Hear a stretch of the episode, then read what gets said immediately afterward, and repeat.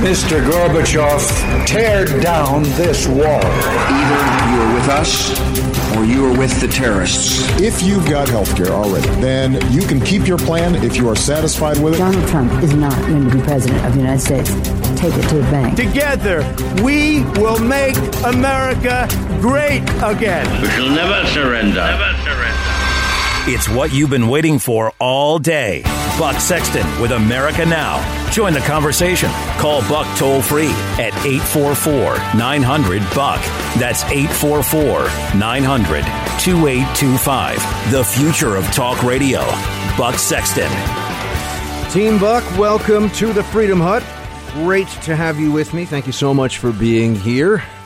844 900 Buck, 844 900 2825. Um, we should uh, have a chat if you like. Give me a ring. Um, it didn't take very long for this whole story from earlier in the week to uh, change very dramatically with regard to President Trump's phone call to a, a Gold Star widow. I remember because I was sitting here and I was talking to all of you. I remember being here in the Freedom Hut, and sure enough, there were all of these news stories about how could Trump do this, and it's so oh the commander in chief has finally crossed the line, and everyone needs to repudiate him. And and I sat here and I said, I just I don't I don't believe it. I just don't believe it. And I have to wonder, are, are the people at CNN and MSNBC covering this story? Are they idiots? Are they actually that stupid? Or are they just so completely dishonest, uh, so lacking in principles and integrity that they saw an opportunity to smear the president and they just went with it? Because, I mean, little old me, I'm just sitting here. I, I don't have some special crystal ball that lets me see into the past or the future. I'm able to figure out, you know, it really doesn't seem likely at all. In fact, I would even go as far as it doesn't even seem possible to me that the president of the United States would call a gold star of his own volition, doesn't have to do it, as we've already established. Some presidents do, some presidents don't. Is it even really possible that the president would have been, remember, the word used was disrespectful, not unclear, not, uh, you know, imprecise or, you know, no, disrespectful, which would signify intent. Um, and now I have to look back and think so all of these different news organizations that ran with that story. And then the next day we had General Kelly come out.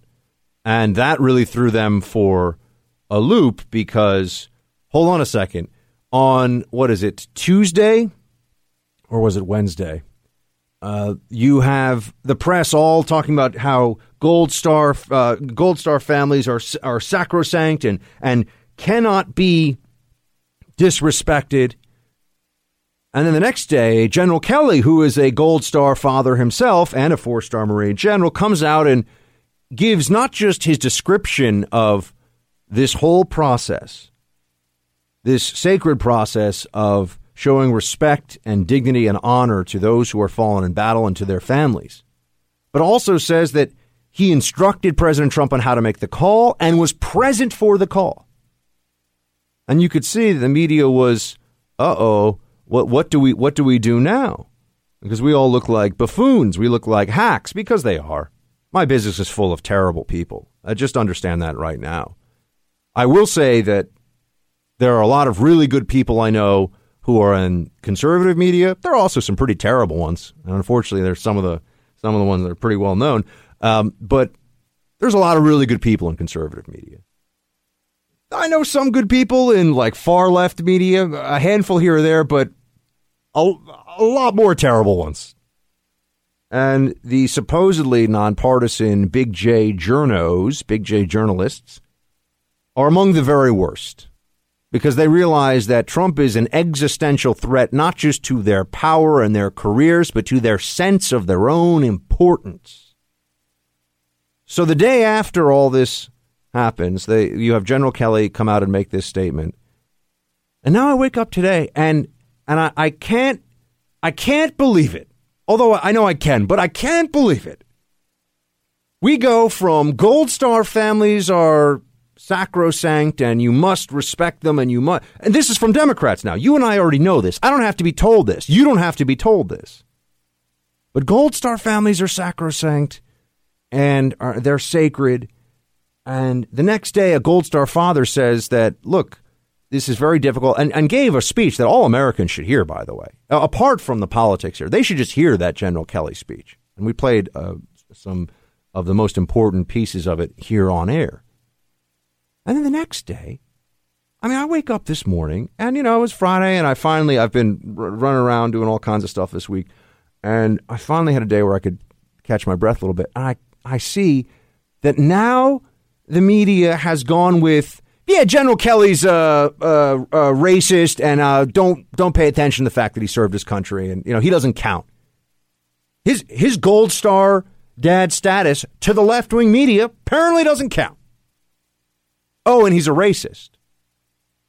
Now, I don't know. I don't know the.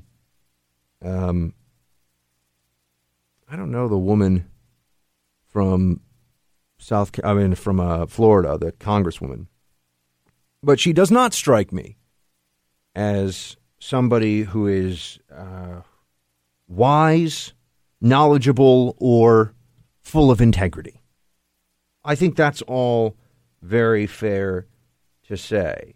Uh, she has made a mockery of herself in this whole process, but you'll see that the left wing media is now hoping to hold up this female member of Congress as somehow on the same plane as as uh, a, a voice that should be listened to in the with the same gravitas as General Kelly, who lost his son while his son was fighting for his country in Afghanistan. And the media is just shameless they are shameless, and I see what they do over there. You know, when they think it's a bad news, and this is look, this is why I left CNN. Everybody, I'm gonna I'm gonna come totally clean with you here. I, I thought when I first got in this business that yeah, I always knew I always knew that. Look, MSNBC is like Pravda, but without Cyrillic letters. And and I knew that CNN was was left, was Democrat, but I thought it was Clinton Democrat in the way that they would try to at least present themselves as somewhat centrist, and that at least they would respect smart conservatism, honest conservative. No, they they want a they want a, a they want a clown show over there. You know, honk honk honk honk. You know, I'm a you know I'm a conservative. I just am here to get yelled at and get called a racist all day. I mean, that's what they want, and they manage to pull it off a lot of the time. I still occasionally the only time I'll get a call these days is well, you know, uh, somebody you know some. Uh, chief dog catcher for who gives a you know what county said something really racist. You want to come on and talk about how Trump is pushing people to be so racist? I'm like, no, I think I'm going to skip that invitation. Thanks so much. But I see now that when it comes to the narrative in the aftermath of the Kelly speech, not not a lot of people getting getting airtime over at CNN to present the the real storyline, which is that journalists were just being snide little liars about this whole thing. Snide. And I sit here and, and I, I also just I, I want to play it for you because I knew this phone call existed without actually knowing that it was recorded. I knew that this was how President Trump, just from, from understanding who this guy is, and, you know, I think I've mentioned you before. I actually met President Trump a few times when I was a or at least once when I was a kid, long, long, long time ago. Uh, his family was very, you know, he's got kids who are my age. His family is very well known here in New York City. And he actually told me once I looked like a guy who could handle himself on the street, which I always appreciated, actually. I was like 14 at the time. I got to say, for a 14 year old, I could probably, you know, could probably, Ty, Ty's giving me the thumbs up. I probably could have, you know, taken, a, taken one punch. That would have been it. I probably could have taken a punch and handled myself. I don't think I could have taken more than that. But Trump is a guy who we all know has a deep respect for those in the military. I'm not sure you could say he's got a lot of respect for members of Congress. I mean, there's a lot of places where we could take this discussion, and I'd have to say, yeah, you know, Trump lets it uh, lets it fly a little bit at some of the people in this industry or that industry. Certainly, lets goes after the media all the time, but also politicians, and you know, speaks his mind. This is a guy who really does respect the military. That's like the one place where I just know you're not going to have this president have anything but the utmost uh, gratitude. And if there's one place where I know this president always understands the solemnity of his job as commander in chief, it's in dealing with the military. And I just, you know this because if you have the ability to, and all of you do, but clearly the media does not, right? If, if you can get a sense of a person and what their underlying truth is, then you you would know this about Trump, as you certainly do listening to this show. I didn't know that this phone call, but now this is a different phone call from the one that was in question here, but I think it gives us a pretty good sense of how President Trump approaches these phone calls. He called a Gold Star, a, a different Gold Star widow from uh, uh, Ms. Johnson. He called Natasha uh, De Allen, Alencar and she is a Gold Star widow, and her husband was killed fighting in Afghanistan. And I want to play a, a, big piece of the phone call to uh, for you right now, and just remember that this is the commander in chief who was maligned all week for being unfeeling and unkind to Gold Star widow, Gold Star family. And I'm just wondering, do you think the media is going to apologize at all? Of course not. But for those of you who voted for Trump, who support him, and who believe in the uh, the political wave that is trying to shatter all of the lies that we're constantly told in this country, here is what your commander in chief actually sounds like when he calls a Gold Star family. Yes, sir.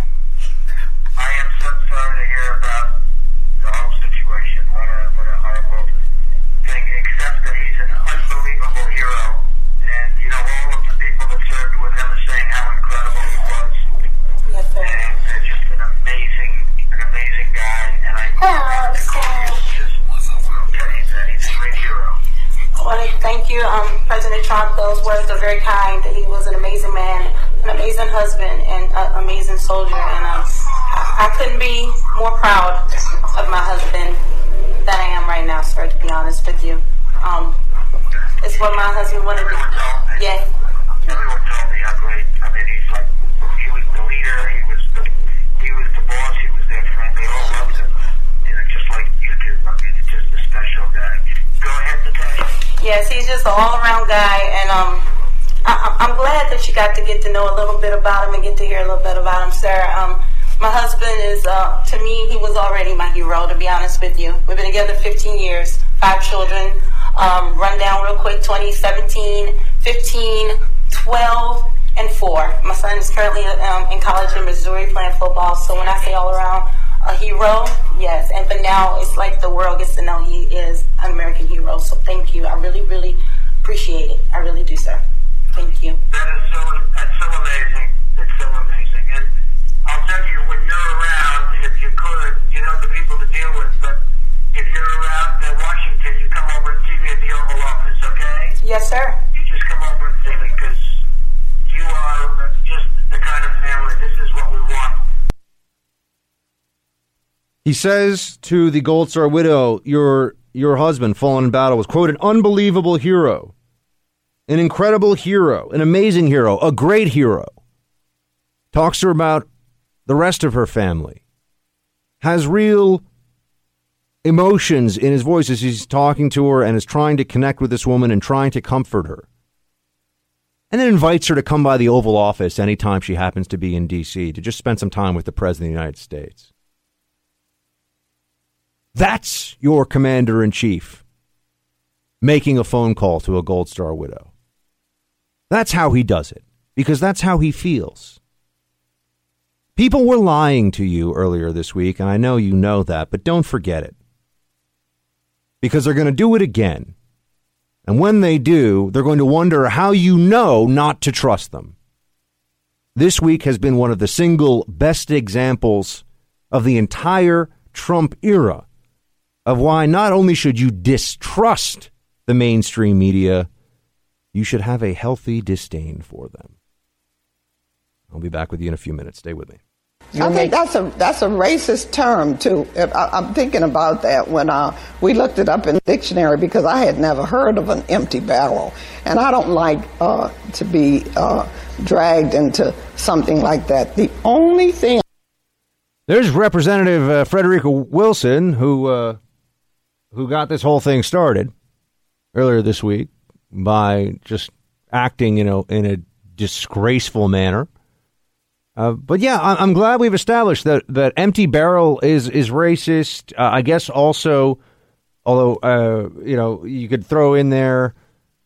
Does the elevator go to the top floor? Um, you know, nothing between the ears. I mean, these are about the most bland ways imaginable of calling any person of any background or persuasion dumb uh, that I know of. But not only is is she going out there saying that this is racist, that empty that to call someone an empty barrel is racist, but MSNBC was taking it. I know, I know, no surprise, right? MSNBC was taking it even uh, even further. Uh, you had Joy Reid, and I'm I'm trying to find this uh, on Twitter as I speak to you. It was hard to the, the, the basics of it. I mean, I, I wanted to find the. I will find the exact uh, wording that she used, but basics of it are that General Kelly is uh, because. Oh yeah, here here you go. Joy Reid. Kelly grew up in segregated Boston, in an Irish Catholic neighborhood where women were bullied, not honored, and blacks scorned and rejected. Um, so okay, I mean the the Kennedys also grew up in Boston, right? I mean, like what? So everybody, anybody from Boston is uh is is racist? Is that where we're going now? Joy Reid over at MSNBC, who apparently can get away with saying the dumbest things imaginable, seems to be taken into that direction. And then also, wow, wow, wow. General Kelly didn't even give Representative Wilson the dignity of using her name. Lawrence O'Donnell, who we all know now is a huge jerk. Remember how I told you about people on the left in media are the worst? And they're, they're character assassins. Uh, they are dishonest.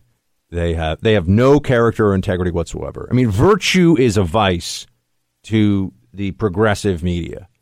And the more powerful and wealthier in media people at MSNBC and the New York Times, the Washington Post, and CNN, these places, the more powerful they get, the more untouchable they feel they are, and then the more grotesque they act as people.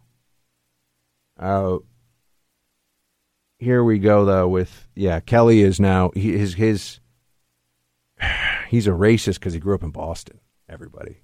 And also doesn't understand how to treat women because he grew up in Boston. General Kelly has more honor in one pinky fingernail than these people criticizing him have been able to scrap together in their entire lives. And you know that, and I know that.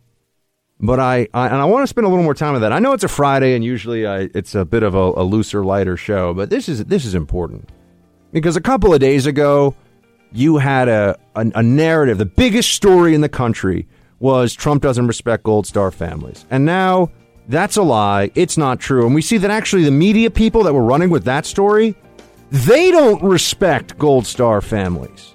They don't respect the uniform and service to this country the way they were pretending to but 48 hours ago.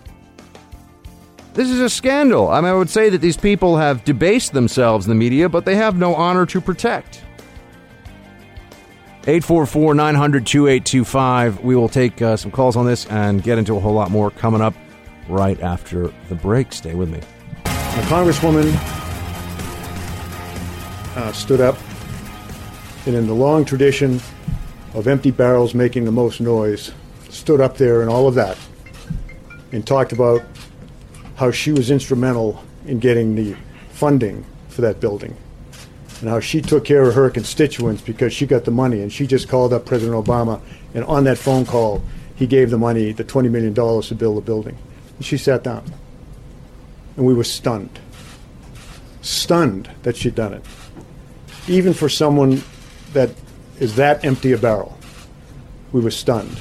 But you know, none of us went to the press and criticized. Uh, none of us stood up and were appalled. We just said, okay, fine. So I still hope, as you write your stories, and I appeal to America, that let's not let this maybe last thing that's held sacred in our in our society. A young man, young woman going out and giving his or her life for our country. Let's let's try to somehow keep that keep that sacred. Now they're saying because it's a little too much for some of them, although not all of them, to suggest that Kelly is just a liar. Now they are saying that he got it wrong. The media is the New York Daily News, the Sun Sentinel. I just go down a list. CNN, of course. Kelly erroneously claimed Wilson took credit for building funding. Who do you think has a better grasp on what the, the tone and tenor was of that whole ceremony? General Kelly or Representative Wilson? Oh, here, here's Representative Wilson again, by the way.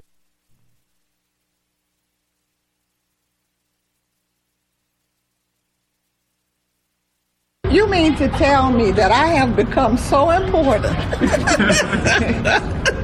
that the White House is following me and my words? This is amazing. It's amazing. That is absolutely phenomenal. I have to tell my kids that I'm a rock star now. Yeah, she's a rock star now. That's who the media is lining up behind. In, in a battle between Kelly and Wilson, the media is lining up on behind Wilson. Remember, on the issue of Gold Star families and a phone call made by the commander in chief. This, this isn't on a, on an appropriations bill. This isn't on an issue of general public policy where everyone's entitled to their opinions. it's appalling. It is appalling, isn't it? Um, and then you got the uh, the Lawrence O'Donnells of the world out there who are just going around saying that Kelly is is racist. Have more in common than John Kelly realizes. They were both born in segregated cities. They both went to segregated schools. Frederica Wilson was born in Miami in 1942. When she was going to school in Florida, the schools were segregated by law. When John Kelly was going to school in Oak Square in Brighton, in the Boston Irish neighborhood that he grew up in, the schools were segregated by custom and practice. John Kelly never sat beside a student like Frederica Wilson in his elementary school. And I went to high school in John Kelly's neighborhood. I know the neighborhood John Kelly comes from. I know the culture. It was a neighborhood in which calling someone who looked like Frederica Wilson an empty barrel was the kindest thing that would have been said about her. And the pain of desegregating Boston schools was visited entirely upon the students who looked like Frederica Wilson. And the stones that were thrown at their buses, and the eggs that were thrown at Ted Kennedy's car because he supported desegregation all came from that culture that John Kelly and I grew up in. And no one was yelling empty barrel at those buses. White elementary school students and high school students and their parents were screaming the worst possible racial epithets at those buses filled with black children. What does that have to do with anything? This is a complete non sequitur. I mean, is, is Lawrence O'Donnell on shrooms or something? What is he even talking about? He said empty barrel, and he's from Boston. I mean, this is like conspiracy nut stuff, right? He said empty barrel, and he's from Boston, and people from that part of Boston used to say worse stuff than empty barrel back when John Kelly was a kid. So therefore, empty barrel is like as bad as that. I mean, it's like you can't even follow it. It's just, you know, just moving around, moving around. Okay, here we are. Yeah, Kelly's a racist. Kelly's a racist. That's what they come up with at the end of it. I mean, Lawrence O'Donnell is a, is a joke and is a jerk. And none of these people, you know, you'll notice there's some of us that they're they're very shy about having certain conservatives uh, on these shows. You know, uh, if they ever have them on, it's usually once. They never have them back again. But the the young the young gun conservatives who have a lot of debate firepower. they tend not to show up on some of these liberal outlets. You'll notice that. I mean, you can be on MSNBC if you're like a libertarian who wants to talk a lot about legalizing weed and maybe legalizing prostitution. Then they'll have you on, and so you're not a conservative, but at least you're not a far lefty, right? Uh, or you can be a, or you can be the conservative. The most job security now, if you're at MSNBC or CNN, is if you're the conservative who's like, oh gosh, you know, Trump he's just like just it's just so much. I mean, like oh, just like I just go home and like my you know like my my five year old was like, why is Trump just pushing these policies of white nationalism on the country, Dad? I'm like, I'm pretty sure your five year old didn't ask you that. But if you want to be a conservative on one of those networks, that's what you got to do. You've just got to you've got to march to the required tune and bash Trump, bash conservatives, and, and hold out for this other conservatism that's out there that you're just waiting for it to sweep America. You know, I don't even know what that is, like the conservatism of, of Mitt Romney or something. I mean, it's we tried, we tried, it didn't work. Um, at least in, we tried in terms of an election. I know somebody, Buck, come on, the principles. I know the principles. Yes, I agree. And uh, Trump certainly could be pushed in more conservative directions at times. And he could be reined in a little bit. But after a week like this, I have to tell you, if I wasn't if I wasn't supportive of this administration, if I was kind of a fence sitter, after I've seen what's gone on this week, I would say, yeah, I'm, I'm with that Trump guy. I, I, I, I'm going to ride this whole Trumpism thing out and see where it goes because I can't be with those other people. I can't be with those Democrat left wing wackos. Lawrence O'Donnell, man, it's it's. You know, I think he went to Harvard. Oh yeah, no, he's he's a real working class hero. I think he like wrote for the West Wing, but he won't have me on his show. He won't have. Not that I look. I don't want to go on these. I don't need to go on these shows. I don't want to go on these shows. Um, uh, you know, there there are the there are the shows you want to appear on because you think it's a really smart, important conversation, and you really respect the people involved. You know, there's like showing up on Bret Baier's show on Fox News you know, they're showing up on Martha MacCallum's show. They're showing up. I mean, I could name a whole bunch of anchors over there, but you know, it, it's a professional honor to work with them. And then there's going over and getting into a spat with some liberal somewhere, and that's only fun if you're really going to get a chance to get your get your punches in. And the way it works on these networks is that if you're too smart, they'll either ambush you, cut your mic, or just keep you off, keep you off the air because they're cowards. These people are people are these hosts at these different, uh, at, particularly at CNN and MSNBC. They're just lazy. These hosts are just lazy. They'd rather just have somebody on who agrees with them all the time and you know doesn't doesn't bring any other perspective to the table, unless the other perspective is going to be a caricature of what is conservatism. Then then they'll have you on. You know, then they'll have on some guys like, you know, I just uh, been working at a think tank for the last fifteen years, and um, I really think that uh, Reaganomics here could be, uh, you know, you're a racist. Uh, uh, I'm not a racist. I just thought we were talking economic. You know, that's that's what they like. You know, or somebody who just goes on who know who's a complete ignoramus. Anyway, I'm I'm I just am disgusted, even more so than usual. disgusted by the media this week. It is it is appalling. It is appalling. Dale in Idaho. He's usually a podcast listener, but he's calling in live. Thank you very much, Dale. Hi, how are you doing, Buck? I'm good. Thanks for your call. All right. Hey, I got, uh, before I get started, one uh, quick movie quote for you. This is right in your wheelhouse. It's not one of those crazy westerns that they always call in with. All right. All right. It is. I don't step on toes, little John. I step on necks. I don't know. Man, I don't have that one. What is it? Chuck Norris in uh, Missing in Action 3. Uh, okay, I, I, know Missing in Action 1 and 2. I have to say 3 is a little outside my bail. I know Ty, Ty and Amy say that's. I, I don't get a pass on this one. You got me. You got me. Missing in Action is definitely an action movie. All right. Hey, uh, yeah, it has the word action in it, right? So Exactly. So what else you got hey, for us, uh, Dale? I, well, uh, what kind of uh, got me uh, up to calling in was the other day when uh, General Kelly was talking about uh, some things that his casualty officer, officer said to him when his son uh, was killed in action. And I actually had the uh, humbling honor of twice assisting Gold Star widows, uh, one for uh, fellow special operations pilot that I went to pilot school with, Um, I was uh, her casualty assistance officer there.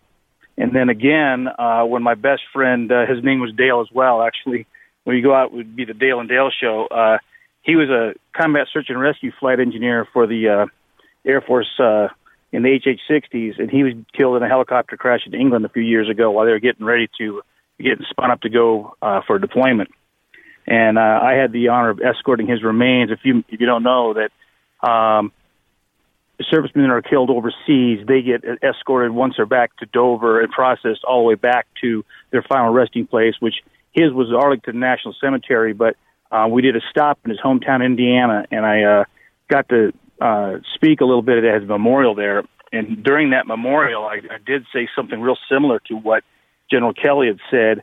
Um, I first of all spoke a little bit about what combat search and rescue is and what they do. And uh, these four servicemen that died in that accident that night, between the four of them, they had over 300 lives saved. They were credited, credited with 300 lives saved, which is amazing. The heroic uh, nature of these four people is just amazing.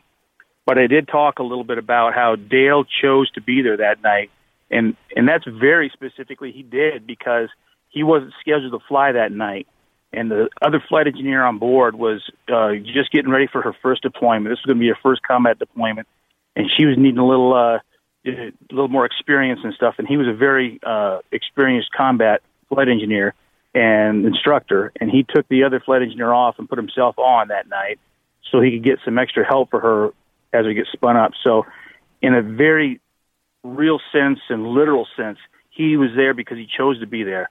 And uh, if that's what the words that President Trump, uh, Trump had said to that widow, that is the utmost respect that you can give the servicemen because we have the the opportunity to do what we want. We choose to be there. We know the dangers, and we still choose to do that. And to me, that's what makes them so heroic. And that's why this uh, the special forces soldiers that were killed were so heroic.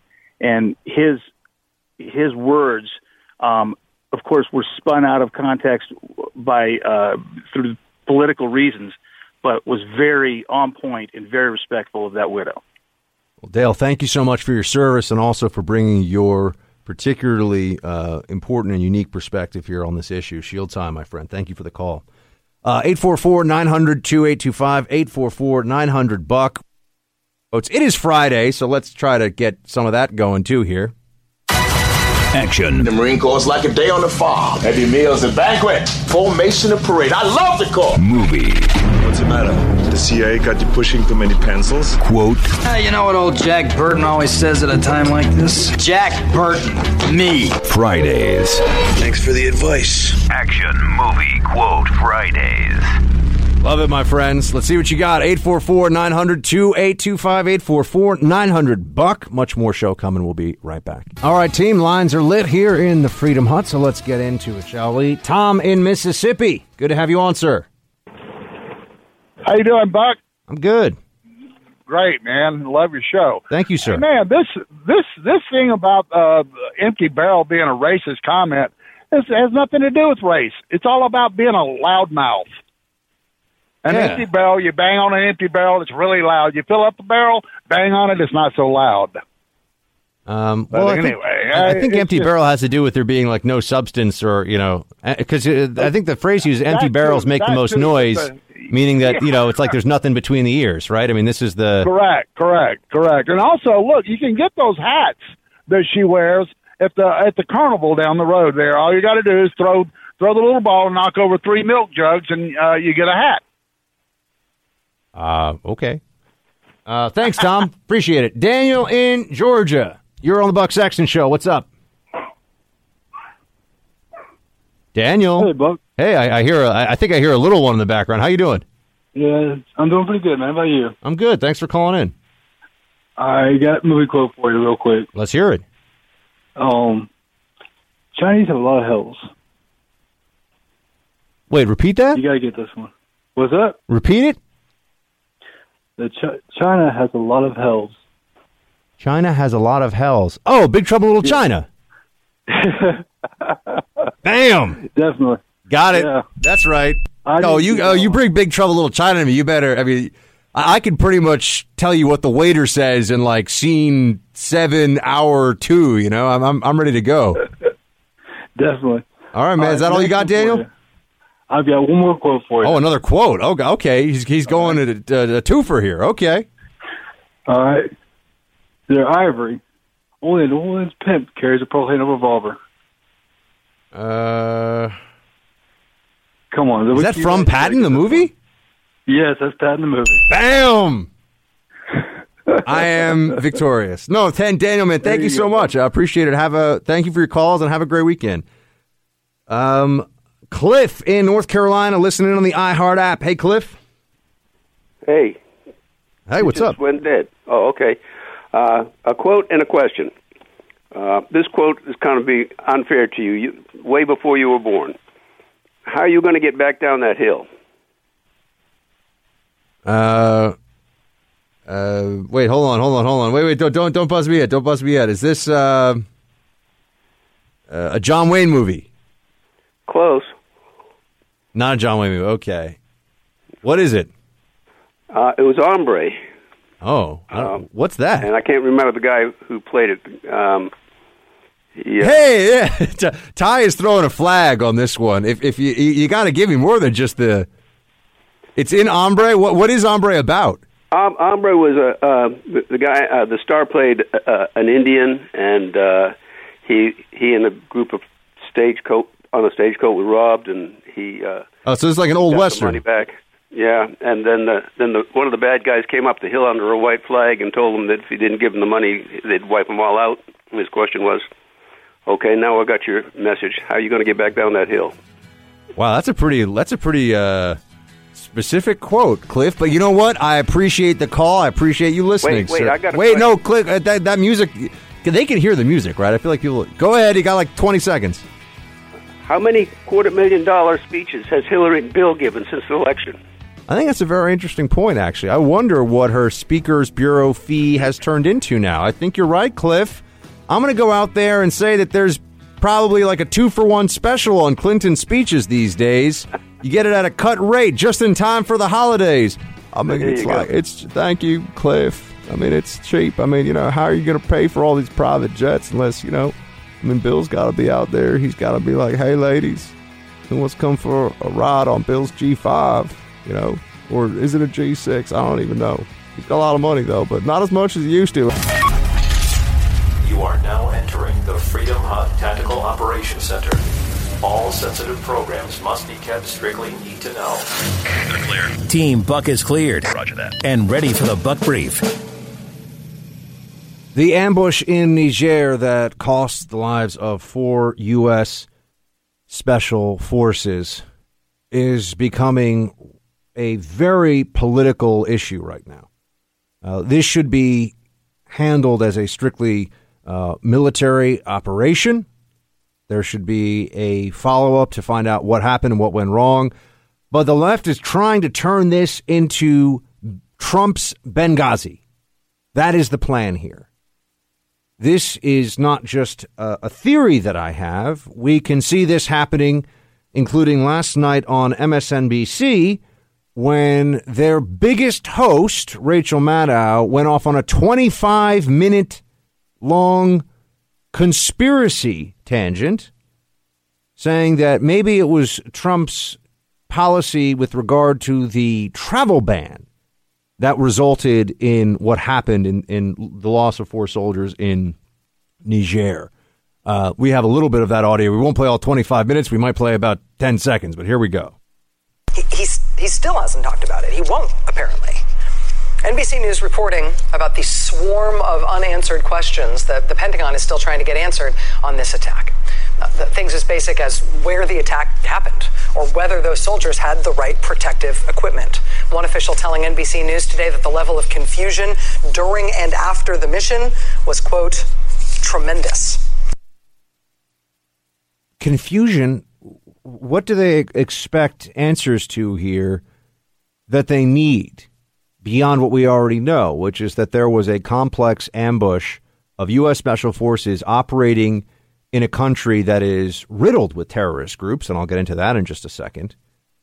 And they did receive within 30 minutes close air support from French fighter planes, which was uh, necessary in helping SF Special Forces get out of there. But yeah, they, they got caught in a bad situation and we lost four of ours. How is this how is this in any way like Benghazi? And you can see if you type in Niger Benghazi, you'll start to see the comparisons already being made. They want to drag this out. They want to make this into a political circus. Well, let's just start, shall we? First of all, a quick review.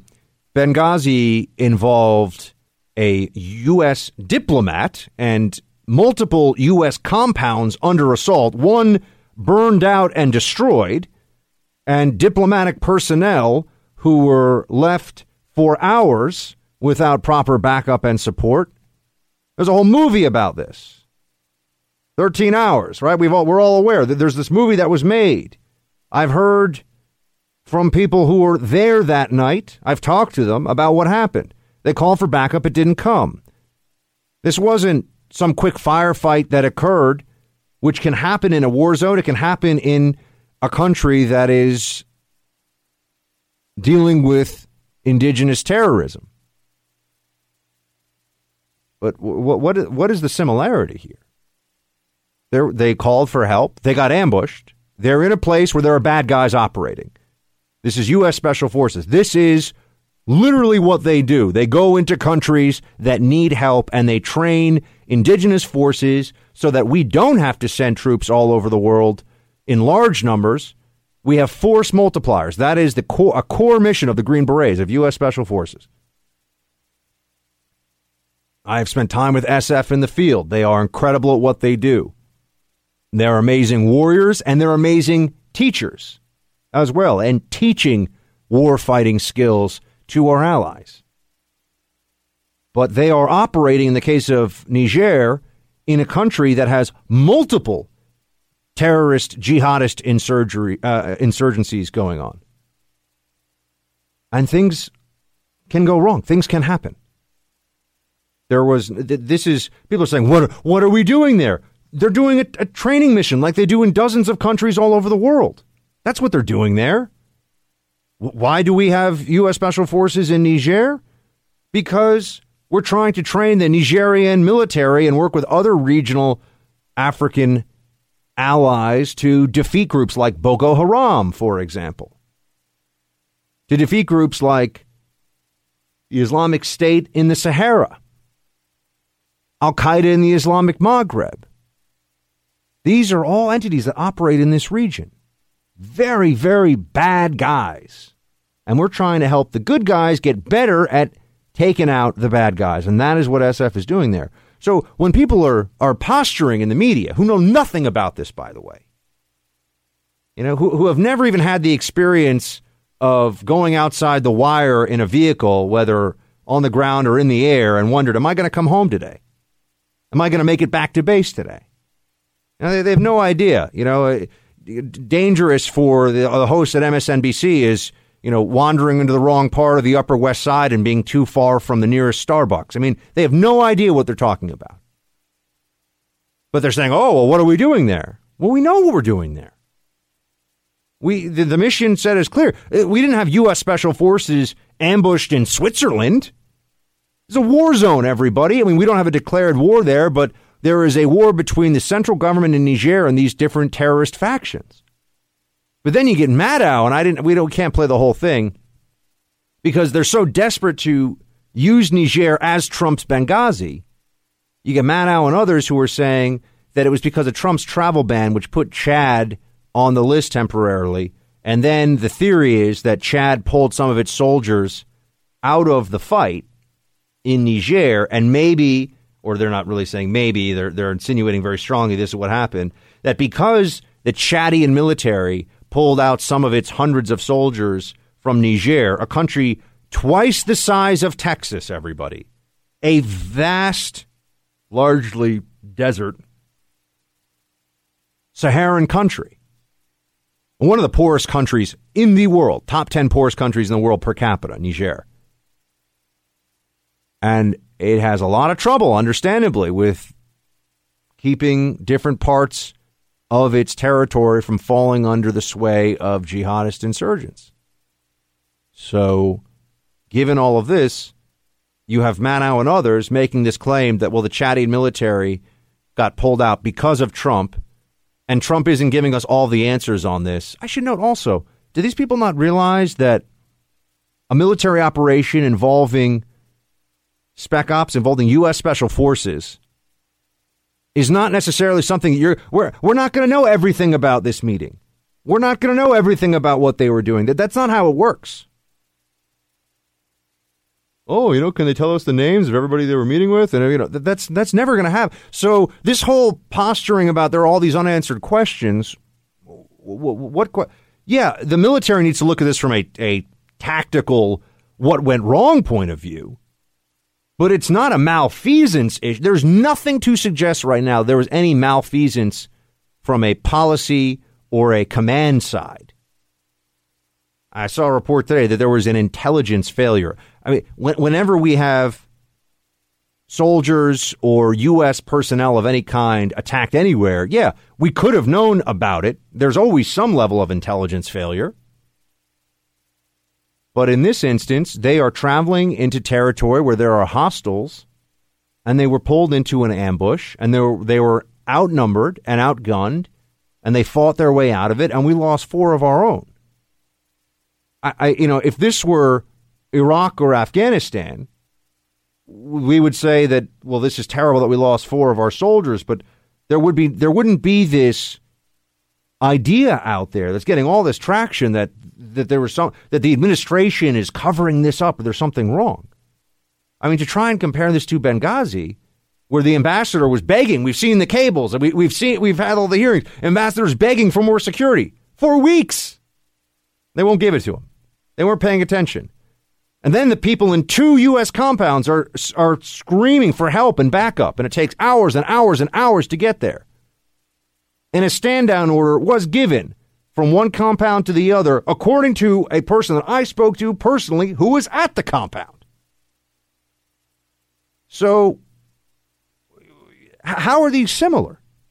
I mean, this is just once again nothing is sacred to these these leftist vultures in the media. Nothing is sacred to them. They are just completely uh, unprincipled in how they approach this. It's always just what what can it do for my side and how can it damage the other side. And if the military gets caught up in this process, so be it. I just I don't even have I have I have disdain. I don't even have respect for media on the other side anymore. I tried for a long time, but I it just there's so many look, individuals of course, I judge everybody on a person to person basis, but overall it's impossible to respect them. They're they're so gross, such liars. Back to Maddow, back to um, the Niger conspiracy. Oh, it's like Benghazi. It's nothing like Benghazi. It does not line up with Benghazi. The only similarity is a loss of four Americans, which is a tragedy. But that is the only similarity.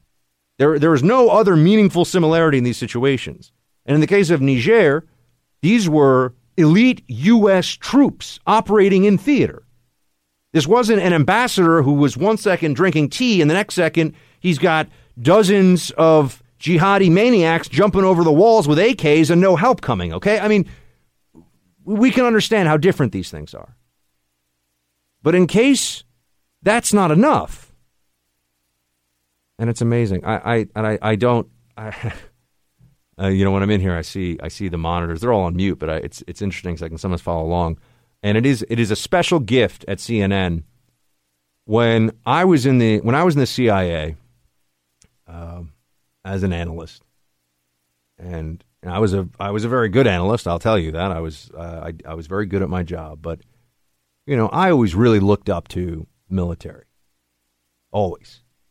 And I was a young guy, and I looked up to military, and you know, even I I was a bit older. I was like 25 or 26, and I'd be out there and I'd be trying to talk to or debrief uh, a Marine or an SF guy who's a few years younger than me. And, you know, I was always, you know, sir, yes, sir, thank you, sir. And they're like, why do you, you know, and I'm like, because I look up to you guys. And the, the generals, the command staff that I interacted with, and I ran briefings for generals and with generals many times, were so impressive and such patriots and made me so proud to in in any little tiny way try to be a part of what they were doing in the war effort and serving this country. And yet somehow uh, CNN manages to get the least insightful senior military personnel on, on a regular basis I've ever seen in my life. Former, obviously, but just just over. uh, It's like they find these people just like, oh, you know, the Bernie Sanders would be a great commander in chief. Oh, well, if Lieutenant Colonel such and such says that, that must be true. I mean, it's astonishing. I don't even know where they find them, and yet they do. And then, oh, you know, it's and, and then if you challenge these people that go on CNN that have some military background, you know, you're you're not being respectful of, of, of service. But then the same anchor will turn around and say John Kelly, who lost his son in Afghanistan and who's a a career thirty year Marine, you know, they'll they'll they'll just trash him, right? All right, sorry, I, I got a little distracted for um, they're a little distracted from uh, this Niger situation. So here's what I want you to know about Niger that you you probably won't hear this anywhere else. And one of the things I like to do here, I try to bring you value in that I'll tell you things you won't hear from other hosts because on certain issues I just with very few exceptions no more than other hosts do, TV or radio. And in Niger, the Chadian forces were fighting specifically against Boko Haram in the east of the country.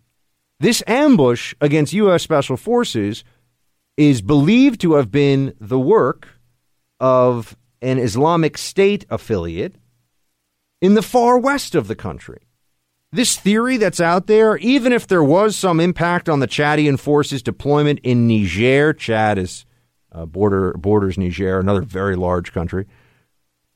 Even if that were true, it would be like saying, I mean, th- this is this is equivalent in terms of geography, my friends, to saying, even roughly speaking, I'm doing this off the top of my head, that uh, you know there was an ambush in Chicago, but some troops were pulled out of New York City, so that's why there was the ambush in Chicago.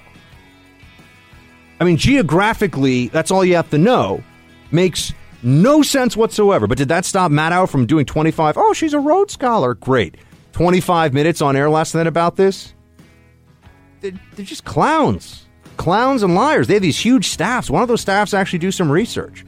Try to speak the truth to the American people. Try to learn something worthwhile about how military operations actually function in the field. And uh, it's, it's just incredible. So, anyway, Niger is not Benghazi, and anybody who tries to make comparison is either just lying or not very bright on this issue. That's all there is to it. I'll be right back.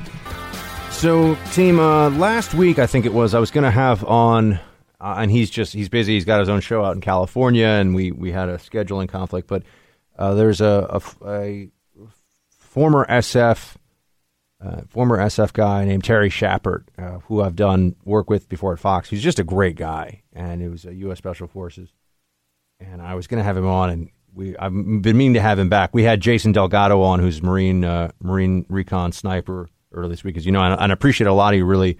I'll read off some Team Buck speaks later on in the show. A lot of you really enjoyed that interview, and look, it was great. Jason's Jason's a fantastic guy. He's an artist. On on top of being, I mean, he's a true Renaissance man. On top of being an elite Marine Corps sniper, he's also a really talented artist.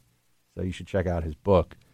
Um, and he was very nice to say that, yes, indeed. I, I told him I would have him on my show three years ago. And when the book finally came out, I had him on my show because I keep my word. Um, but so Schappert, back to Schappert, is an SF guy whom I uh, just can't say enough good things about personally and professionally from what I from what I've always known of him and, and inter- from our interactions. He retweeted Mike Simpson, who's also an SF guy, and Mike wrote the following. I wanted to share this with you. So this is from Mike Simpson, who's uh, on Twitter. Doctor Mike. He's also a doctor, Doctor Mike Simpson, who I believe is part of the History Channel's Hunting Hitler series. But here's what he shared about Niger and this whole situation. This was on Twitter. Liberals I am, this is all a quote, okay? I am going to speak for all veterans for just a moment. We didn't, number one, we didn't enlist because we were poor, stupid, or lacked opportunities. You like to think that because it makes you feel superior, but that's not the case. We enlisted because we have a love of country and a willingness to sacrifice.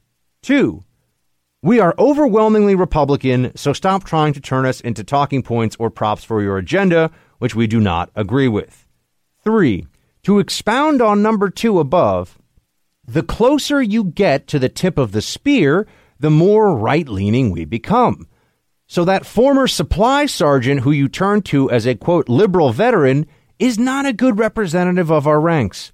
Basically, everyone who is continually putting themselves in harm's way is the polar opposite of liberals when it comes to core beliefs.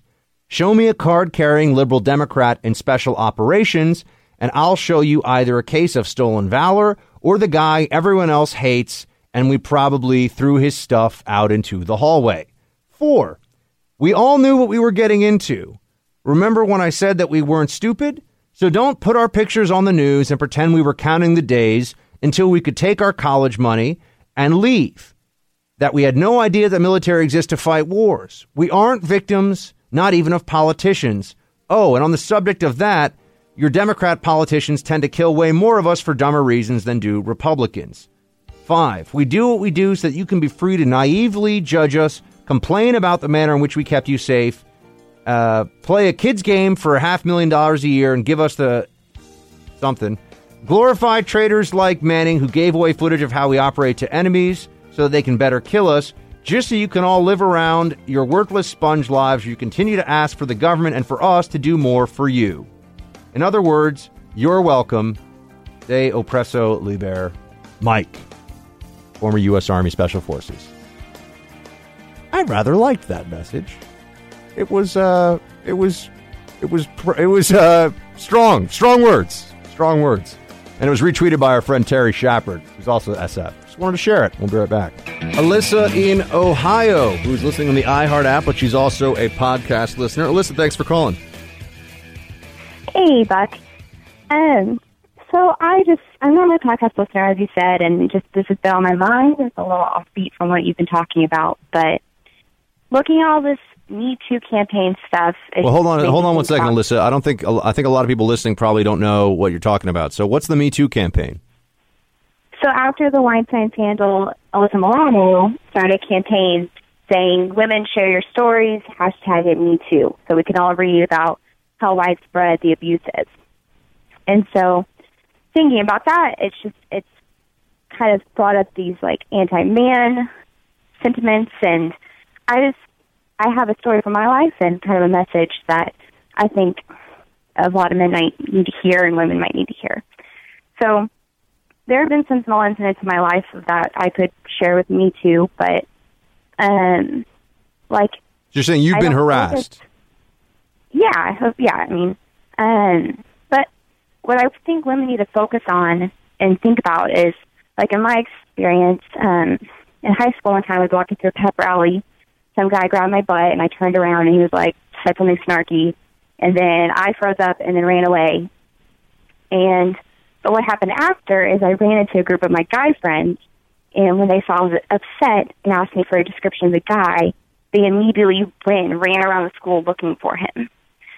Or when my dad was thought my sister was in a dangerous situation, he ran around downtown Austin with a club looking for the guy that she was supposed to be with. Like, it's just women need to look for those men. Don't be afraid to speak up. Find those men, look for them because they'll defend you, and they will um, kind of restore your faith that you know men aren't as bad as the feminists want you to think they are, or how you feel they are. If something like that happens there's always the good ones. And then if you are that good one, just know you are appreciated to the girls in your life. So All right. that's what I want to say. Absolutely, Alyssa. Thank you. For, sa- thank you very much for sharing that. Have a great weekend. Yeah, you too. So, switching gears here for a second, team. Uh, with the NFL, we have Tyrone here with me in the Freedom Hut. Tyrone and Amy, and uh, Tyrone. So everyone knows you were you were a sports reporter, right? I mean, this was Yes. or, yeah. Ty, so just give a little of that background before we get into the latest with the NFL and Goodell and Kaepernick and all that stuff. I was um, when I started my radio, I guess career from 2000 to 2005. I was at every Eagles game in the locker room, covering the team, you know, carrying the press conference and doing different stuff like that. So uh, when the Eagles went to the Super Bowl, I was there, NFC Championship game, et cetera, et cetera. And then there was a pause there. And then I've been doing sports talk radio. Like, you know, other than this, I've been doing sports talk radio since 2012. So for those of you who are like, Tyrone is very knowledgeable about uh, about professional sports and is excellent on the radio. I'm like, well, yeah, actually, because one of the skill sets that he brings to bear here is that he's actually a professional in that regard. So, uh, so Ty, now now we've established all that. A couple things from this week. Goodell. What is the latest with Goodell and kneeling or not kneeling and collective bargaining and all that? So I I know people think that Goodell was being weak because he didn't come out and make a rule because he came out and spoke and he said we would prefer if we want all the players to stand. He made that very clear, but he said he didn't change the rule. And people said he was being weak. The reason he didn't change the rule is because he can't. Every single thing, for example, those uniform things that we've heard about and all the other things that players get fined for, those were all collectively bargained. They never thought to include the anthem into the co- uh, collective bargaining agreement because there was never a reason to do it before.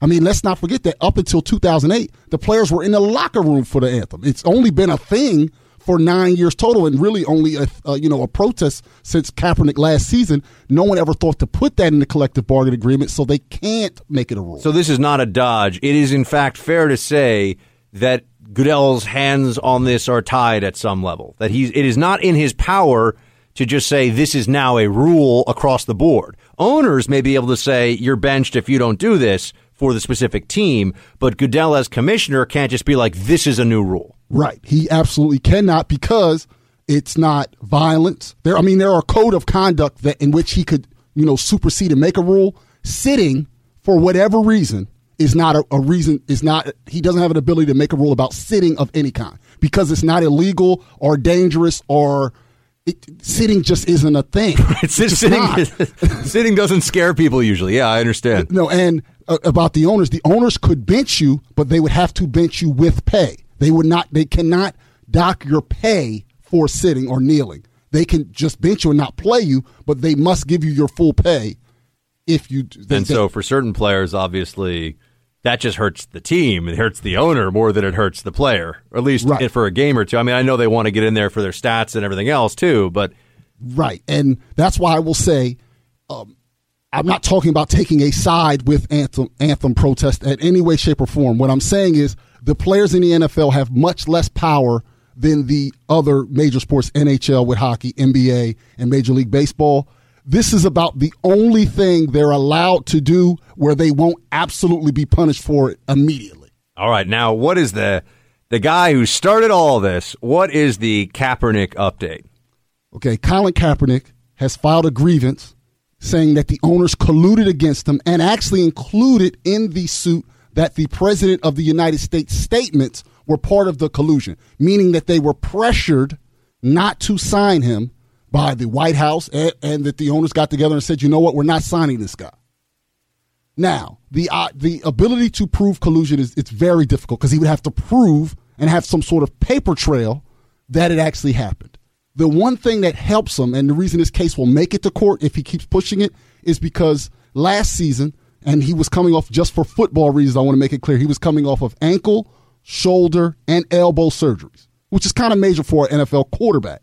He was the 20th ranked quarterback overall on a terrible team. His team without him this year is 0 6. They stink without him. It's not like they got rid of Kaepernick and all of a sudden they started to win. There are currently, to start the season, there were 64 quarterbacks in the league. Remember, Kaepernick was ranked 20th last season. There's 64 in the league now.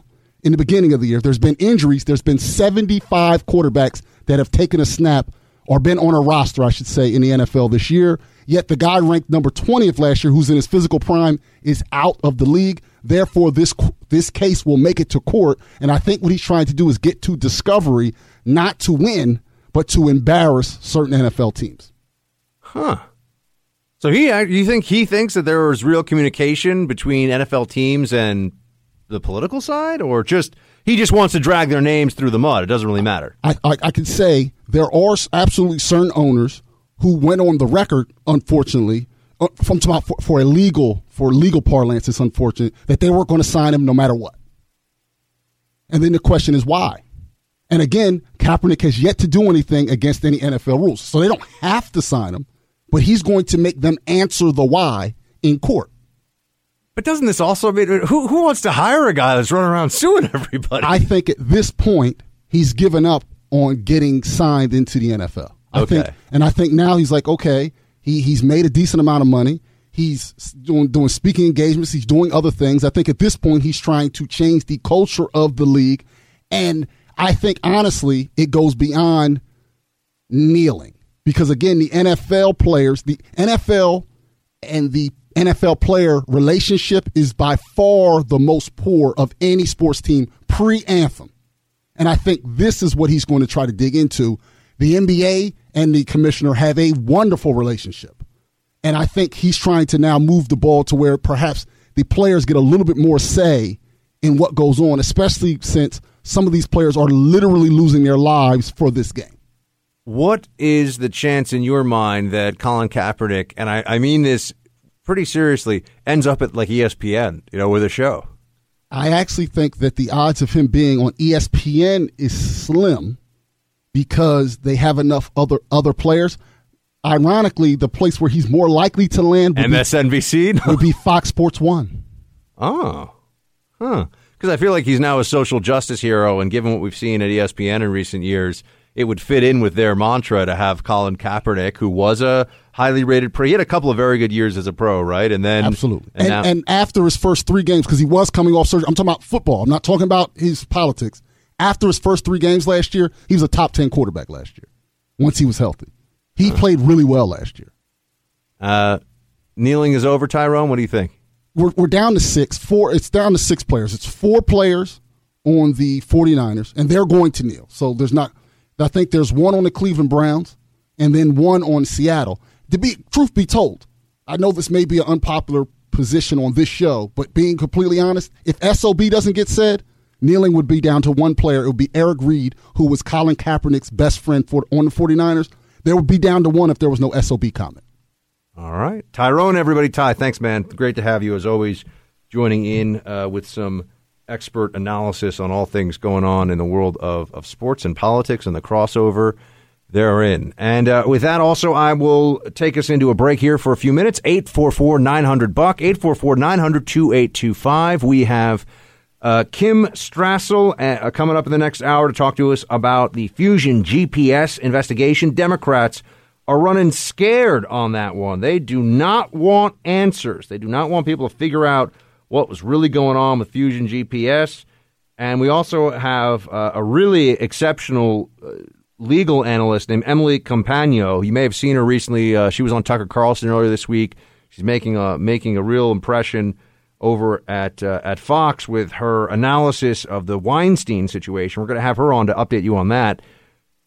It, it's crazy. The Weinstein thing just it keeps getting worse and worse, and more and more people pulled into it, and it, it's amazing what that guy got away with. I always thought Hollywood was dirty and gross, and the Clintons are as gross and dirty as anybody in Hollywood, and I knew that there was crossover with them, but whew, wow. I mean, this is the Weinstein thing is, you know, the psychologically you got to put on a hazmat suit to start talking about what's going on with Weinstein. You really do. So we'll get into that, and then some uh, some Team Buck speaks. We will discuss Team Buck speaks, and oh, and the debt because the debt's a thing that we still should care about. And I hope that many of you are okay with me talking. I know it's a Friday, and that's not a topic that necessarily jumps to mind before you head off for your weekend. But you know, we're spending like six hundred billion more than we take in in taxes every year, and we're twenty trillion dollars in debt. And I think we have multiple massive asset bubbles currently in the U.S. economy, and it's not going to keep going forever, and it's going to be bad. So we want to talk just a, just a little bit about just a smidgen, a smidge about that uh, in the next hour, and then Team Buck speaks. So the, you got the roadmap. You're in the car. Stay with me. Buckle up your seatbelt. Try not to spill on the seats. We'll be right back. Welcome back, team. I see that uh, North Korea is in the headlines once again. Now, I, I wonder at what point we just become numb to North Korea saying that they're going to drop us all in a sea of fire or whatever it is. Uh, but the administration's been taking this problem more seriously, as I've been saying to you for some time. They are trying to deal with a growing threat from Pyongyang that should have been dealt with a long time ago, and it's only been getting worse as a function of the delays and the unwillingness of previous administrations to do much of anything about it. Yeah, I know they put in sanctions and okay, they have sanctions in there, but you're talking about sanctioning a very, very poor country.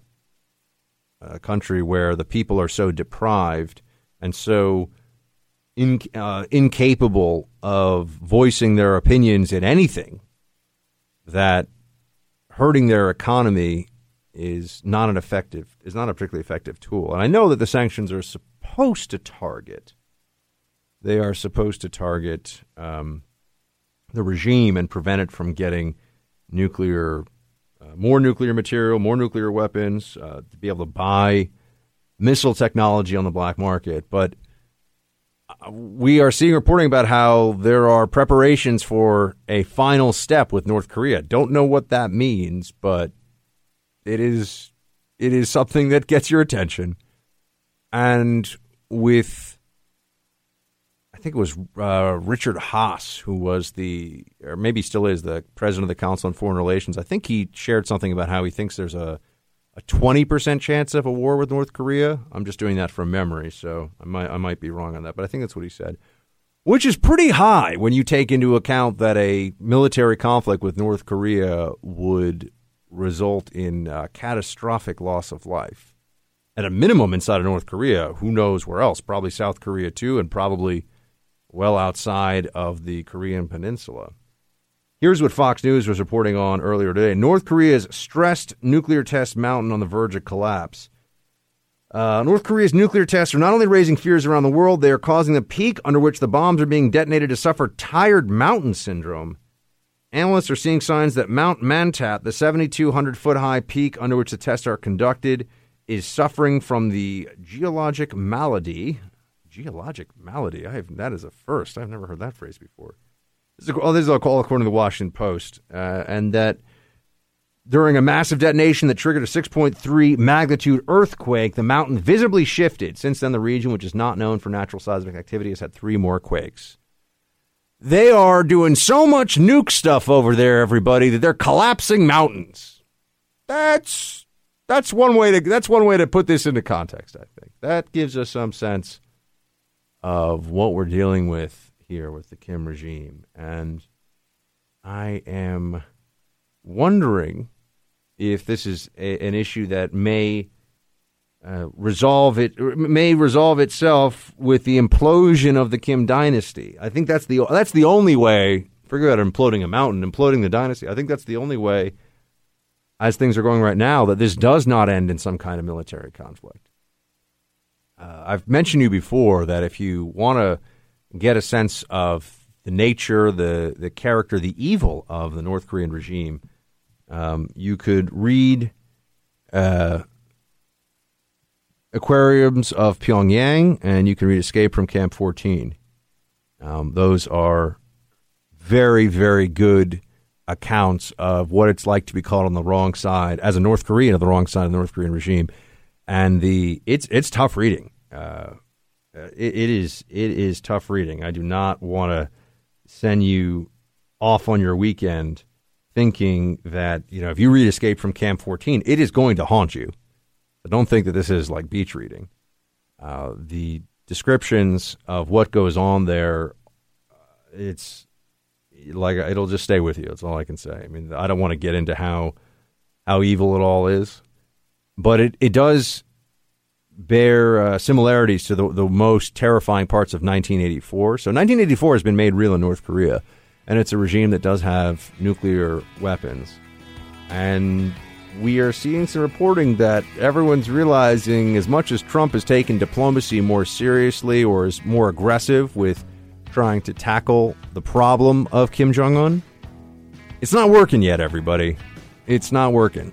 And we do not have uh, any silver bullet to deal with this situation. So I just want to keep an eye on that. I'm. Uh, I know there's also those reports about Hawaii getting ready for bomb shelters and everything. It's it's gonna get it's gonna get dicey. This is this is not to be something that we can just hope goes away. Uh, we got Kim Strassel joining us to talk about GPS, collusion, Russia, all that stuff. Welcome back, team. I remember, I remember when we would talk about government spending like it was a problem. I remember when there were marches, there were huge gatherings, there were there was an entire political movement, the the Tea Party, concerned with spending.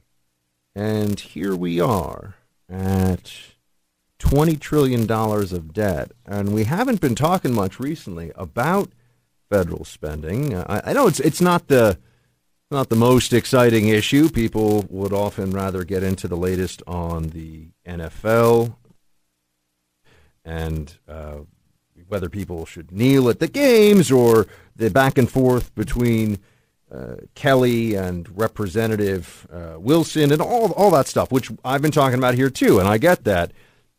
But you know, with the stock market at an all-time high, and with a sense that the good times, at least for those with the money to invest, which is certainly not everybody, that the good times are going to last forever, I, I have concerns.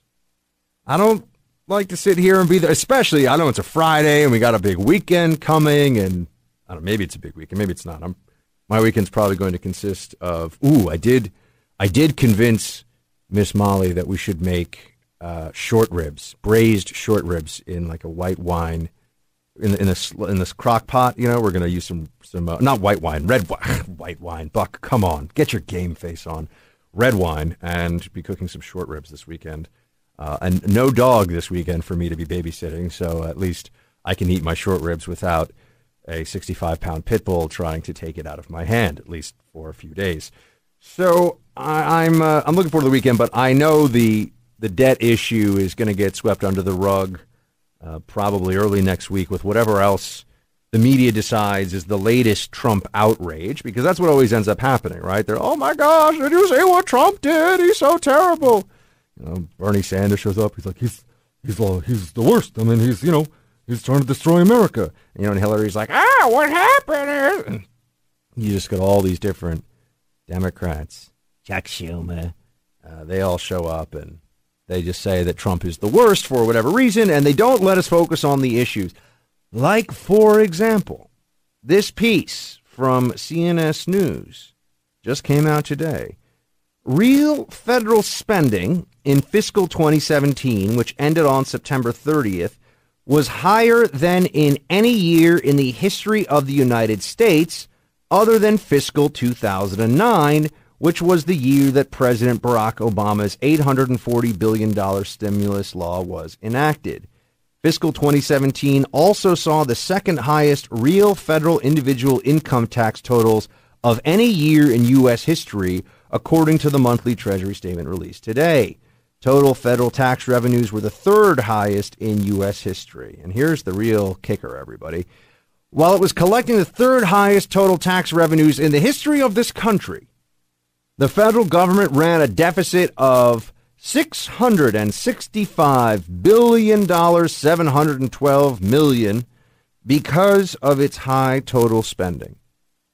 My friends, we are spending almost three quarters of a trillion dollars more each year than the government, which is taking in more money almost than at any other time in our history.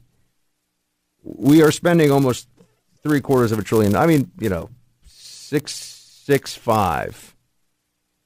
So two thirds of the way there to a trillion dollars, more than half. Why? Do we think that this is just going to continue forever? You know, I I work with some folks uh, in my uh, in my uh, outside radio time who are finance experts, and I'm I'm learning a lot from their research and spending time with them. And I, know that the people who really know right now what's going on with this whole system all agree on one thing for sure, and that is that this cannot continue as is. That you know, what goes up must come down is still applicable. And in the circumstances of federal spending, this is going to be scary. And, and no one wants to be the one to say that we're running out of beer at the party. It's time to turn the lights on and send everybody home, right? Everyone just wants the party to keep on going. But mathematically, it is a certainty that this will end. It is just a question of when and how badly. I know lots of folks who are uh, very savvy in finance in the marketplace, and they're they're talking about how the how there could be a major correction in the stock market, and who knows what that even looks like? Who knows how bad it is? How many people were really warning about the possibility of a complete collapse of our financial system in 2006? Very, very few. When was the last time that we had this feeling of economic exuberance in the country? Now, I look, some of it is just because Trump is not trying to bankrupt businesses to keep his climate change cronies happy, right? We we get this. There's a change in administration. A lot of it's very positive. Trump certainly didn't spend $20 trillion, right? That's cumulative over every presidency before his. And the Obama administration, no question, just went went crazy with spending. But the problem is what the problem is, and to ignore it is not really an option. Uh, we may think it's an option right now because it's going to be more popular. And this is where a uh, representative democracy like ours, right? This is where a republic. I know people. It's not a democracy. It's a republic. One of the favorite things you'll see on social. I know. I know. We have a democratic process, but it's it is a uh, it is a we're a republic, not a democracy. But this is where you start to see the problems, uh, the systemic problems within our system. Which is the, if people want to believe that everything is great, the, the the individuals who will represent them and who can actually make decisions about spending and about the debt and where all this is going, they it is in their interest to tell voters, to tell the American people what they want to hear. It's not going to be fun to, be the one who says that the party's going to end. It's not going to be fun to be the one who says that this is a um, a situation that will end in a massive economic dislocation if we don't. And I don't. Dislocation is way too much of a euphemism. A crash, an eradication of wealth on a large global scale.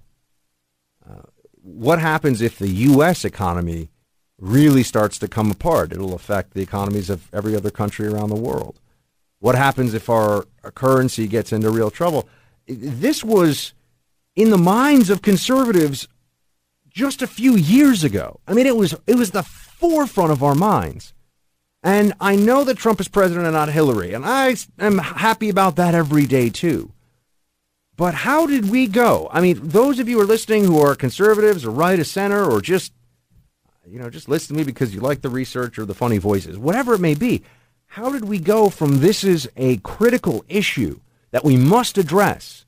It is for our children's future. It is for our children's children's future. There were books written about this. Oh, people, conservatives sold so many books. Oh, the, the, the coming debt crisis or, you know, robbing future generations. We're going to have the Great Reset, the, the economic jubilee or, you know, whatever. That was all taken as fact by conservatives a few years ago. What what has changed? Well, I'm here to tell you that what has changed is that it's only gotten worse. We've only gotten deeper into the hole. We've only gotten more accustomed to enormous amounts of government spending. We've only decided recently that spending over 660 billion dollars beyond what we take in in an already very highly taxed system is just no big deal. I, I would like to see the administration, I would like to see the conservatives who are still sometimes with Trump, sometimes not, rally around this issue at least, because this is about the, the very survival of our economy over the long term. All right, we're going to talk about some legal stuff coming up here. I know it's a bit intense for a third hour, but uh, we'll be right back. Stay with me. All right, team, I haven't really given you much of an update on the Harvey Weinstein saga recently. Earlier today, I saw that the top 10 trending stories on the New York Times at one point were literally every single one of them about Harvey Weinstein. This is not going away. And now, as we've said, a lot of people are jumping on the bandwagon and wanting to make uh, their statement about how they didn't say anything then, but they want to say a lot now. But what does it mean from a legal angle? We have Emily Compagno on the line. She is a legal and sports business analyst, attorney, uh, and former NFL cheerleader. Emily, great to have you. Thank you so much for having me on. It's a pleasure to be here. All right, so Harvey Weinstein is possibly in actual legal, criminal legal jeopardy here. Tell us how that works. Right. So, just like you mentioned, there are so many different tendrils and trending topics to this story, in part because of how pervasive his frankly predatory behavior was. And so, what that means is that literally four different states at this point are investigating him and the UK. So it's first of all not just within the United States borders, but also includes a different country. Now, certain laws affect each state's ability to prosecute, and basically, Los Angeles County right now is investigating claims that of rape in 2013 this is really important, frankly, because of the statute of limitations. Now, in California, the statute of limitations for rape was extinguished in 2016, but what matters is the one that was in place at the time of the crime. And after the Catholic Church abuse scandals, they also enacted a, set of laws that enables people to sue people who knew about the abuse and had a relationship to the victim but failed to take mitigating or reasonable steps to stop it, basically. So that means, you know, all of those agents, the people you talked about that are now coming out of the woodwork to say that they knew about it and to apologize now, well, they are potentially on the hook. But that statute of limitations is just one year. And importantly, A, the UK does not have a statute of limitations for sexual offenses. So in fact, in 2014, after a highly publicized trial, they incarcerated a man for 12 sexual offenses that occurred 46 years prior. And Harvey Weinstein is being investigated in three or four, three different allegations um, of rape, like three different victims. And then Utah, last point, Utah has a legal loophole essentially, and it's called absentee tolling. And although they too have done away with the statute of limitations for rape as of 2008, they basically have this one law that stops the limitations from running while the accused is out of the state. Because Weinstein spent most of his time in California, it applies here. So I can get more into the technicalities with any listener that wants to talk about it. But basically, long story short, Utah has a potentially ripe case to prosecute Weinstein for Rose McGowan's rape at the Sundance Festival in 1997. Speaking to Emily Compagno, who's a legal and sports business analyst and an attorney, uh, which of the allegations against Weinstein? You, I mean, there's there are so many that it, it is literally difficult to keep them straight, even for people who are watching this uh, this situation and these possible charges very closely. Is Rose McGowan is that considered the the most damning, the most likely to possibly see trial? Do we have any sense of that yet? I personally would say yes to that, and then also the Los Angeles 2013 rape, um, who is actually was an Italian citizen, and she we do not know her name yet at this point. Um, and I think that those two are the most because those are the two most legally sound for prosecution at this point. That's what is so difficult about these crimes is so many of them went unreported to the authorities, obviously for so long so it becomes difficult to prosecute from an evidentiary standpoint, right? You know, not only are there corroborating witnesses that sometimes fail to testify, here you would hope people would, but again, given the laws that, for example, are in place in California, people might be afraid of their own liability, but frankly, evidence can be, can pale after a while. It can become stale. And then in terms of what's actually presented at trial, it's not necessarily a slam dunk, even though in the court of public opinion we feel a certain way. But to me, it's necessary. The chance of a motion succeeding on defense's behalf or of a wayward jury not being convinced, I mean, to me, that is all worth the public message these DAs would send if they actually brought charges against Weinstein. Now, I know this is see that here. This is more of a of a just a public perception and the continuing conversation aspect of this, but Quentin Tarantino has gotten pulled into this discussion. Uh, what can you tell us about that? Very famous Hollywood uh, Hollywood director. Yeah, exactly. So he's an example of someone that, you know, before this, everyone respected very much and continue to do so artistically, I'm sure, but basically came out and said, yes, I heard about it. And that yes, I have a complicated relationship with this man. And yes, my success depended on part, in part on his. And there have been plenty of, of female, for example, um, females who have written, written and stated that they learned about it and that humans are complicated. And so how would they throw away a long-term relationship or maybe they didn't realize the extent, but I think it, it bodes horribly, frankly, in public opinion to feel like they've been let down by a lot of people that they look up to, and also to people that before then were maybe champions of a cause or actual advocates for feminism. I, I know many people find themselves disappointed in hearing exactly who did know, did nothing about it, and or stood by his side regardless. And Emily, what can you tell us about uh, the latest? I mean, this is just this guy is cl- clearly does have some kind of a problem. I don't know if it's clinical or pathological, or but but we're seeing here that Harvey Weinstein is apparently not even taking his uh, sex rehab seriously. He, he's being a he's a problem even there. It doesn't surprise me at all. You know, this guy was a megalomaniac. Obviously, he's a predator. He's a monster, and all of this was about a power play. Um, I have, you know, I can't speak to the mental health aspect about it. I am not a mental health practitioner, but to me, no, it was obvious from the beginning that he was fleeing some type of public court responsibility from the beginning. And the fact, that on Tuesday he called in from his quote unquote rehab and demanded to the board that he be let back on the board. You know, he, he protested his termination. He said he's going to sue. He pointed to the clause in his contract that he says allows him to cure this misconduct by paying it out while not realizing that, you know, no court will protect that clause, by the way. Also for these listeners, Weinstein had a clause in his contract that said as long as he pays out settlements, unless he is indicted or charged with a crime, he cannot be terminated by the board, and in fact can only go to arbitration or mediation.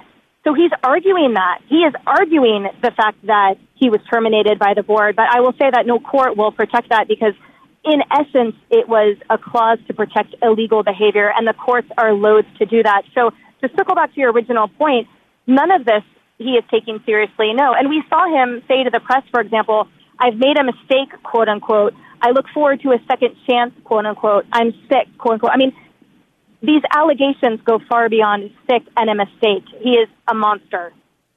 Emily Compagno, everybody, uh, Fox, uh, I'm sorry, legal and sports business analyst, although I, you do do Fox on a regular basis. Where can people go to follow your work and see more of your analysis? Absolutely. I'm on Twitter at, at Emily Compagno, E M I L Y C O M P A G N O. My website is emilycompagno.com, and I look forward to hearing any questions anyone has. Thanks so much, Emily. Have a great weekend. We appreciate you joining us. Thank you so much. Take care. All right, team.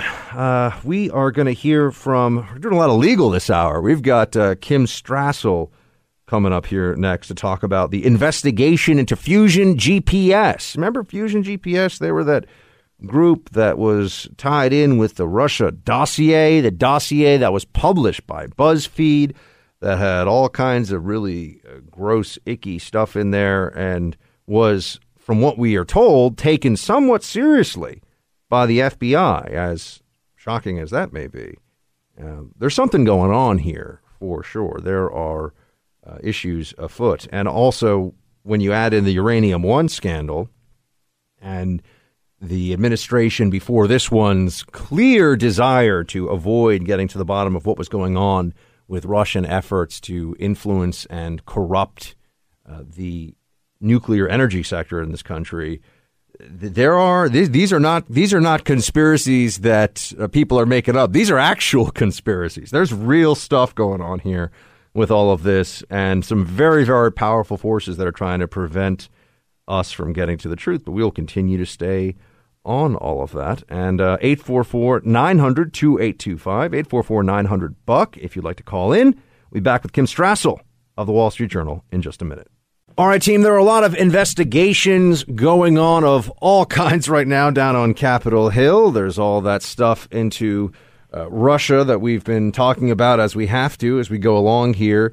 But what about a different kind of collusion, a different possibility of collusion. You have Kim Strassel on the line now. She's the author of The Intimidation Game How the Left is Silencing Free Speech. She's also a columnist at the Wall Street Journal and a member of the journal's editorial board. She's got a piece out The Fusion Collusion. Democrats are trying to protect uh, Fusion GPS's secrets, so the GOP should keep digging. Kim, great to have you back. It is great to be here, Buck. Can you give us a quick primer on Fusion GPS? For those who don't spend all day reading about politics and all this stuff, what is Fusion GPS?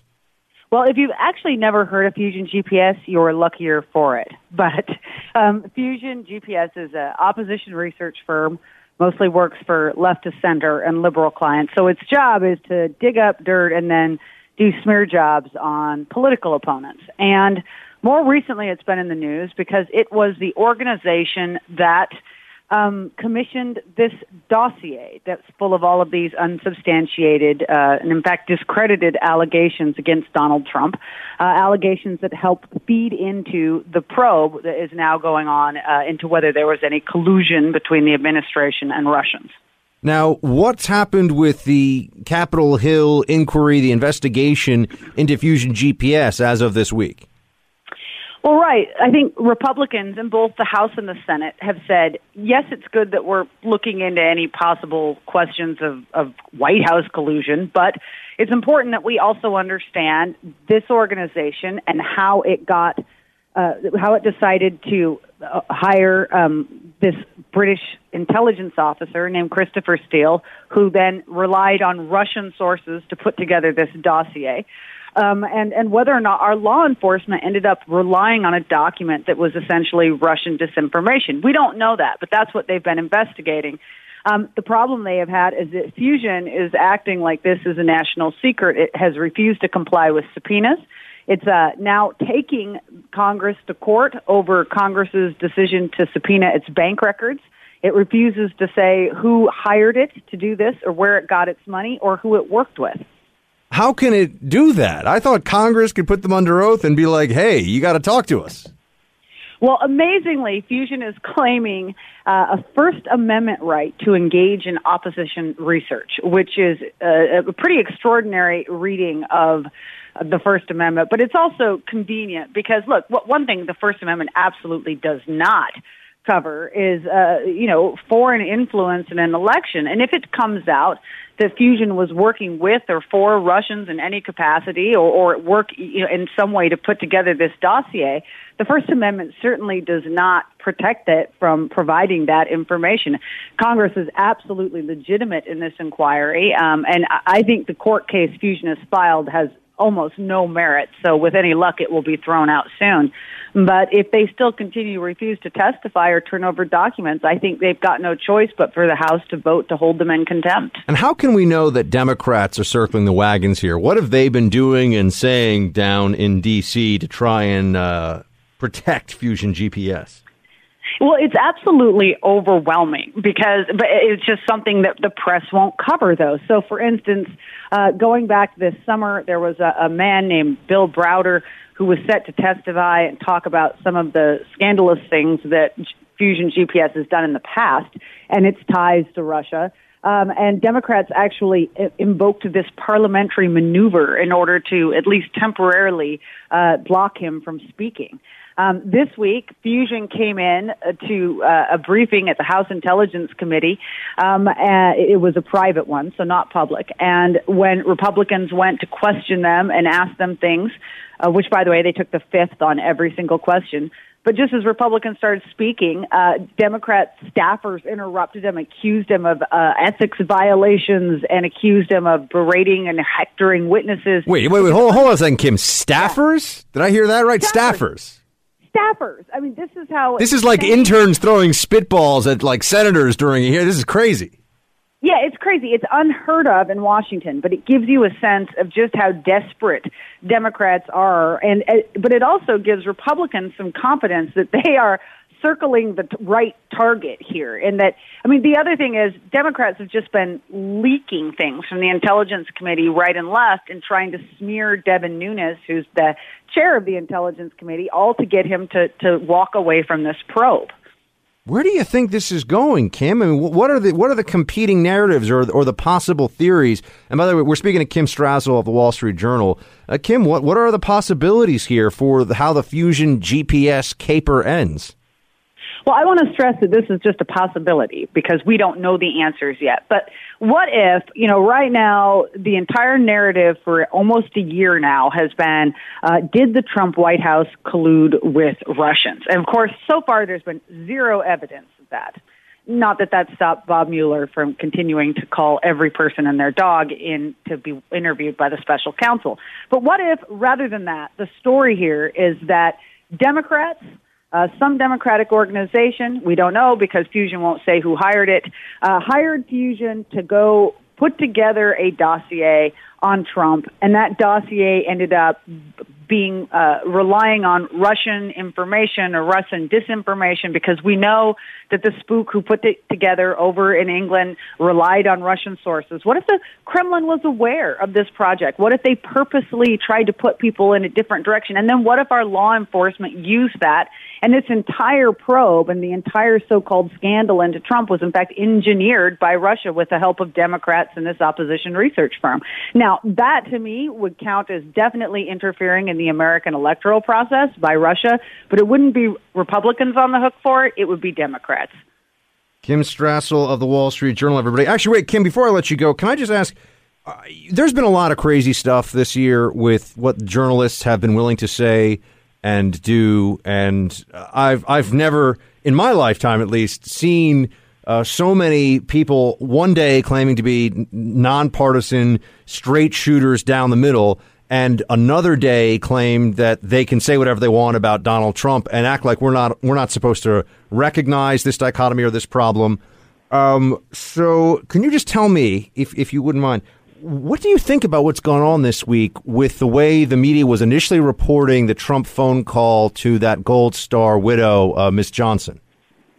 Well, I will tell you, it makes me ashamed of the journalism profession and to even say I'm in it. I mean, that we have reached a point where you have journalists calling around other Gold Star families, uh, trading on their grief in an attempt to gin up an ugly story about Donald Trump.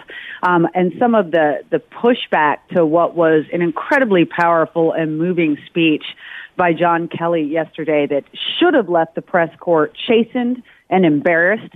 But uh, I, I doubt very much, Buck, that it's going to change anyone's view because look, you spend time in Washington too, and this press corps uh, has got it in its head that this is a bad president. It's their job to take him down, um, and nothing really is going to divert them from that course. All right, everybody. Kim Strassel of the Wall Street Journal. Check out our latest at wallstreetjournal.com. Kim, great to have you. Have a fantastic weekend. Thanks. You too. All right, team, we've got more. Stay with me.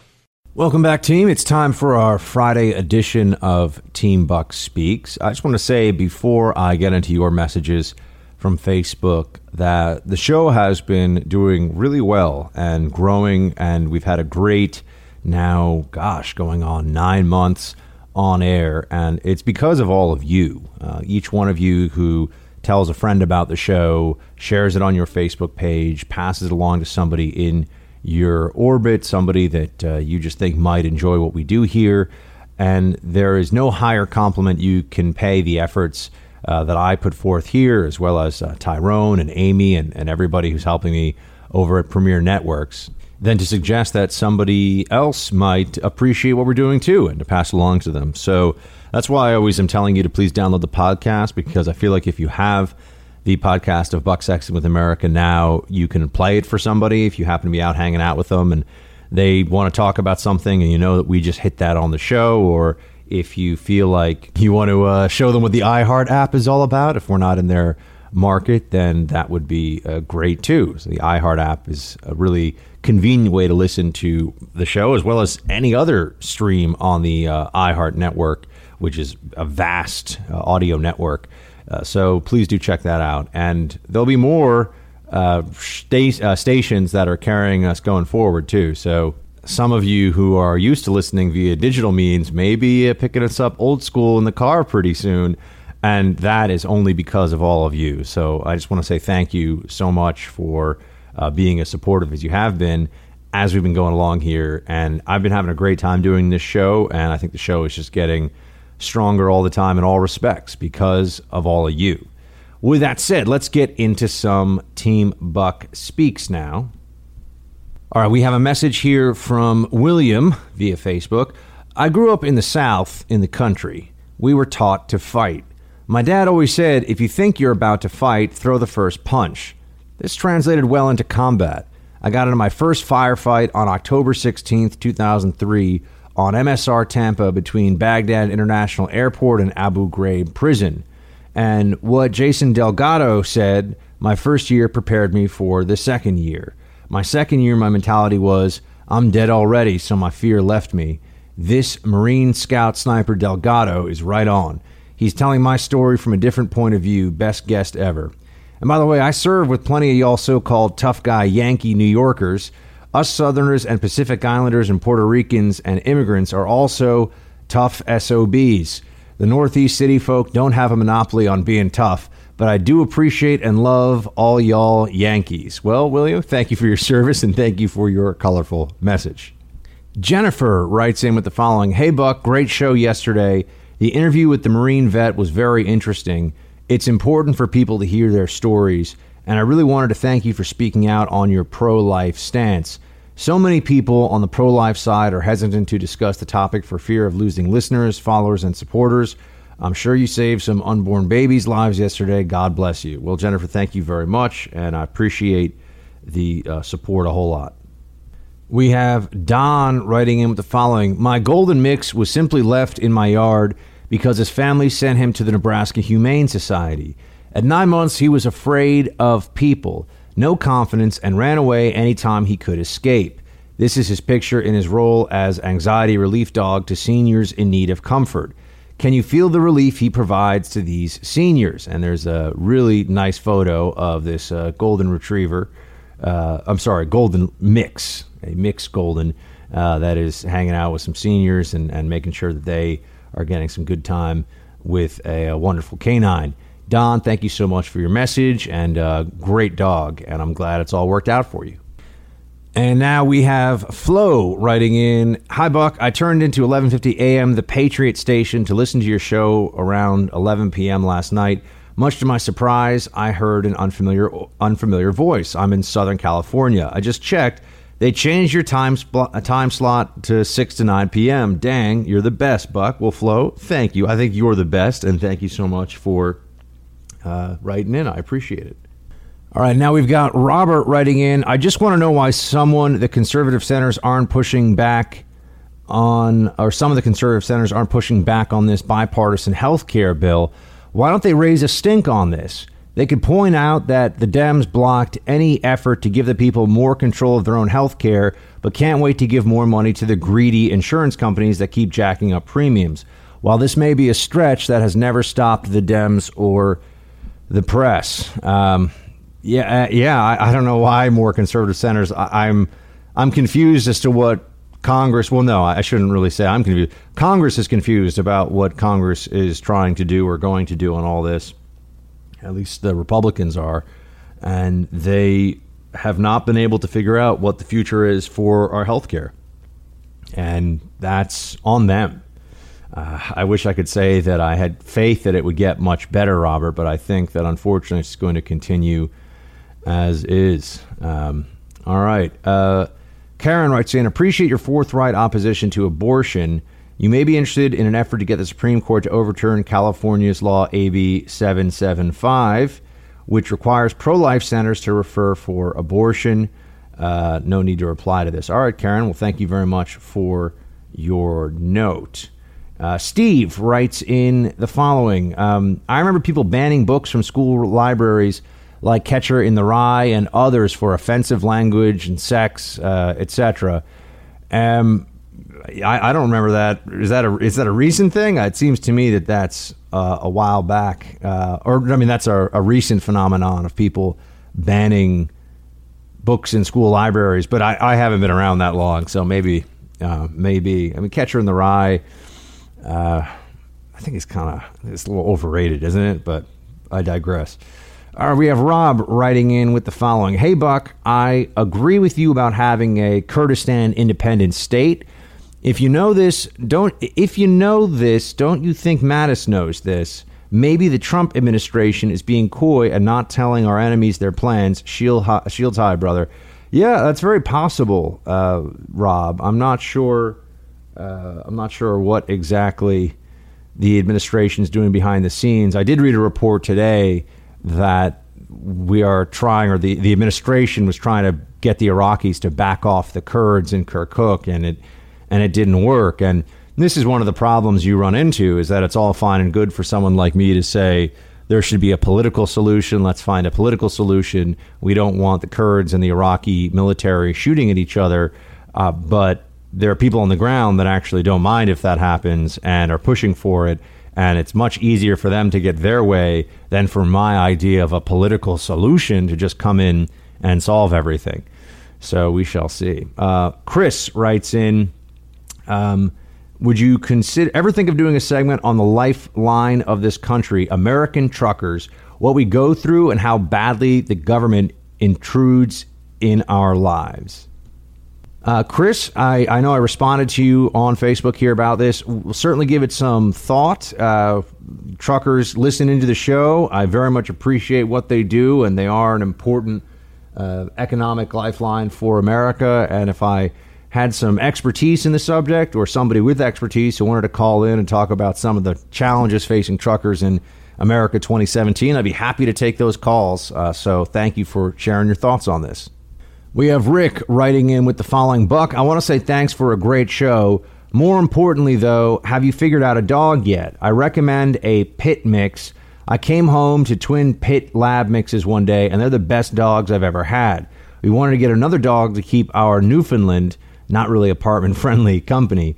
The owner didn't want to split them up because they're so attached to each other. We're glad he didn't. There's a lot of them near you. Um, okay, and thank you for this. He gave me a second chance rescue NYC dogs as the link here, and I'll certainly check them out. I, think I'm already scheduled this weekend uh, with Miss Molly to go check out some dogs. I think that's already uh, supposed to be happening, at least to go visit some possible foster dogs. So we will see how all that goes. I will note that I have a couple of good friends here in New York City who just got puppies, and puppies are a lot of work. You know, my mom had to deal with both of my family dogs. Really, you know, like to think that we pitched in. It was really on her own. And puppies are a lot of work. They're the greatest. They're so cute. Love puppies, but they they they require a very rigorous schedule and a lot of training. Uh, with that, I will let you uh, get going with your weekends. Uh, appreciate you very much joining me here in the Freedom Hut. Uh, go to bucksexton.com slash store if you'd like to pick up some gear. Uh, to have a great show on Monday and all next week. I can assure you of that. So get some rest this weekend. Recharge those batteries. I'll see you next week. Shields high.